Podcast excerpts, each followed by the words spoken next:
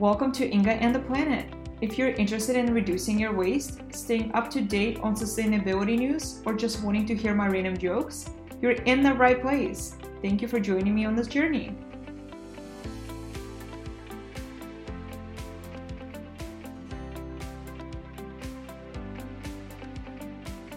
Hi everyone, and welcome back for episode twelve. Today, I am super excited to be here with my host, Quincy, and this is actually going to be an episode dedicated to him. In this episode today, hi Phoebe, we're going to be talking a lot about cats and how to kind of maneuver our world with cats when they're literally our family, but also, you know, they're a little bit wasteful because anim- home animals are. Um, and just kind of navigating that conversation, because I do get this question sometimes from people, and I'm not just like saying like Instagram people. A lot of my family members will sometimes ask me like, well, what do you do with Quincy? Like, what do you do with his waste? And I'm just here to talk about all of that. So, you know, I got him not too long ago. He's a pretty young cat. Um, he's amazing. I got him from a shelter called Dumb Friends Week um, in Denver when I lived there. And I, I don't know, I came in there looking for a very, for a much older cat. I honestly really was looking for an older cat. The thing is that they were showing me all of these cats. They were really cute. I was into them. And then this is where the lady made the mistake, or not the mistake in this case, but she said, you know, we just had some rescues um, and they um, they have like a feline type of a disease. It's not really a disease, but um, and, you, you know, if you are interested and you don't have any other cats in their house, could you, could you look at them? And I said, yeah, okay, like I'm into it. Like, let's rescue some cuties, right? And they showed me Quincy, and I just fell in love with him. I thought he was so cute. He's so sweet. And I just was like, this is going to be my cat. I'm going to take him. So, you know, I took him right away. I, and I just moved into my apartment the night before. So like, I wanted to get a cat so bad. I am obsessed with cats. So I was really excited, and I got Quincy, and I brought him in and just kind of started him adapting him to my world. He has been the most joyous cat. He is so sweet. And even though he has this weird, very common virus, actually, it, it's not transmittable to humans. And when cats are properly taken care of, it actually doesn't really affect their life at all. And that's what I have found with Quincy. He has been just, he's been great. This just kind of shows the power of a healthy diet, which is going to be a lot what this episode is about. I kind of starting off with him eating kibble because I didn't know any better. One, two, that's what the people, the place gave me because that's what they were feeding him. He was dumped on the side of the road, so he is a true rescue. What they really didn't really know is how gorgeous he is. And all cats are gorgeous, I know, but he also has, um, ancest- he has a lot of Maine Coon genes in him, so he is just huge. He's a huge cat, which means he eats a lot. But um, I think he's, he's... over fifteen pounds, for sure. I'm not going to tell his weight because I don't think it's nice to say it. Don't worry, Quincy, I won't tell them, even though he is very healthy and he is not overweight.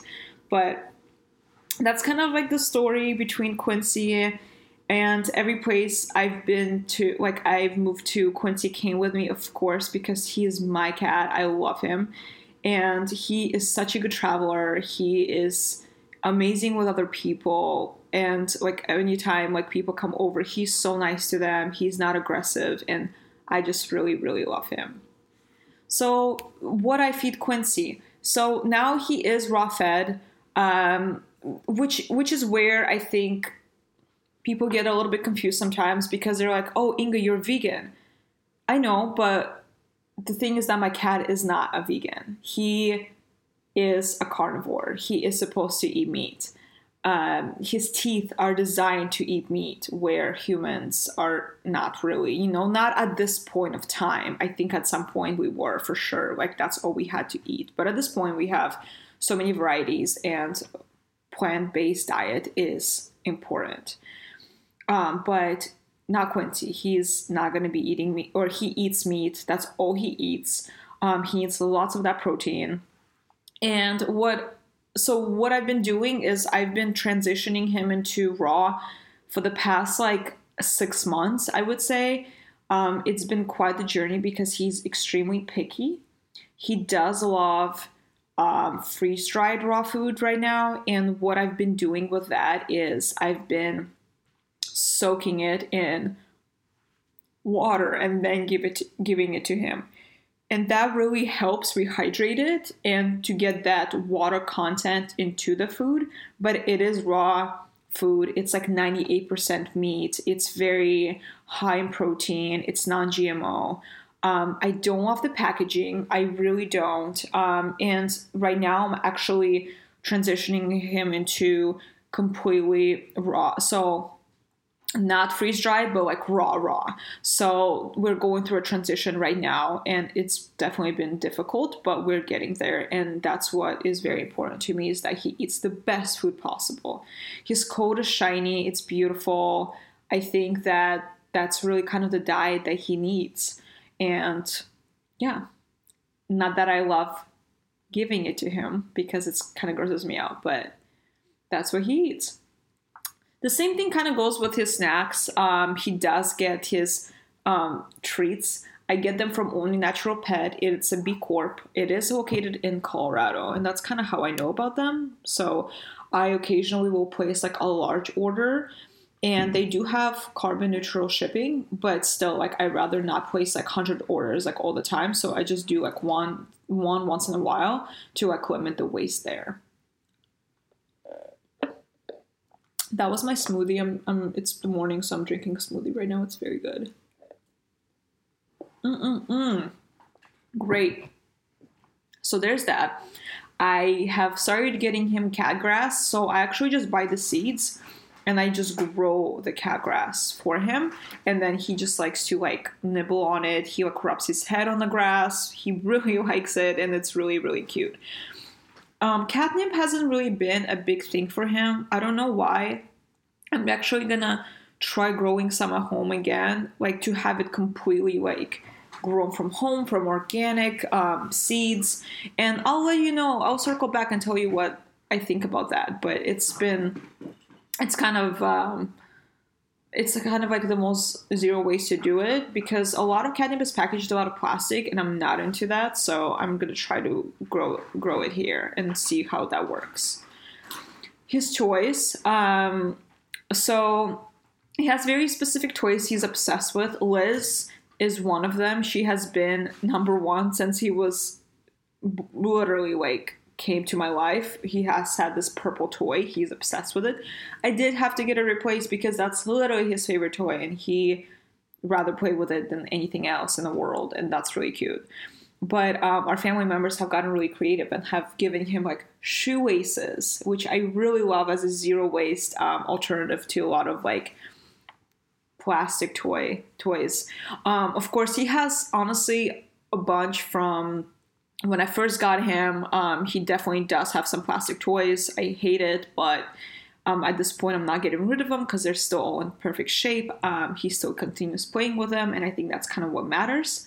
Um, he also has a ball of yarn, and um, he this was gifted to him. Um, thank you, Amy.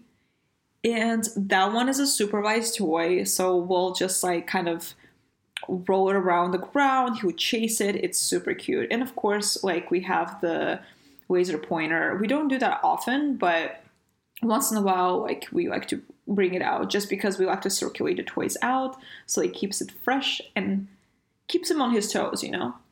As far as the water, um, we have a zero waste fountain, and it's amazing because it's like uh, a stainless steel bowl and has a copper like um, spout. Um, we used to have a really gross plastic one. It actually broke, but I did I somehow we fixed it, and I ended up selling it on eBay to somebody else um, because I didn't want to just throw it in the trash. And it still was working. But at that point, I was just like, I think we need to look for a more zero waste option and then pass this on to somebody else who might want it. And that it worked. Like, it really worked. Um, this wa- this water fountain was made on by a guy on Etsy. I'm definitely going to link it. It's beautiful. It's so ergonomically beautiful. It works really well. It's pretty quiet. Um, and, you know, we clean the water out, but it's it's perfect. We're a big fan. And it's huge, so he can, like, dunk his whole head in there. And sometimes he likes to do that. And, um, yeah, it works out really well. He also has an eco bowl for food. Um, and we do give him C B D on treats if it's a stressful time. Um, like, for example, if, like, uh, I don't know, if he, if he had, like, a hairball or something else like that, like, we'll give him, like, a hairball treat and then, like, put some C B D on it to, like, calm, calm him down a little bit. It's been working beautifully. Our vet also says it's fine. Like, I found a really good one that has a third-party, um, verification, and I think that's what's really important about those products, really any product, is that like some there's a lab test on it and you can see exactly what happens there. And um but this one has been really, really great. And litter, so that's a big one.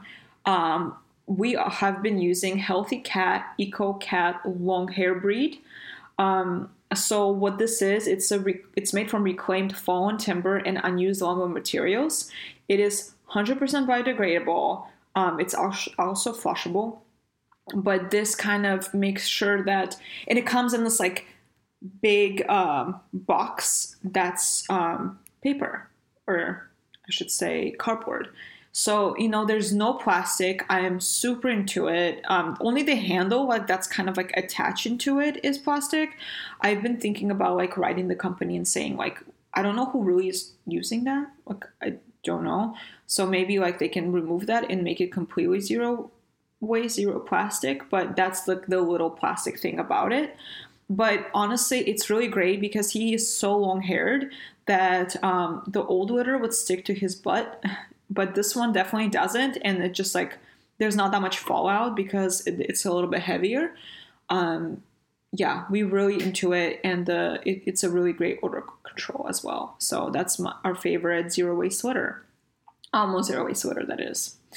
Um, yeah, so that's kind of like the life of Quincy. Like he clearly doesn't require a lot of materials, but he does require a lot of. Um, a lot of meat, and that's, it is what it is. I, I'm okay with it because I love him so much, and I signed up for this, right? Like I wanted to have a cat. I'm so happy I have him. And just because my dietary, um, choices have changed does not mean that his do as well. I really don't know what vegan cats look of the future. I am curious to see what they do, but at this point, he is eating all meat. Yeah. Okay. So um, I hope that was really helpful. I think that it's very important to kind of showcase different sides of my life that are not zero waste and that do produce waste because, you know, at this point it is what it is. But um, I think the, starting that conversation about like our pets and how we can limit their waste, and um, I don't have a dog.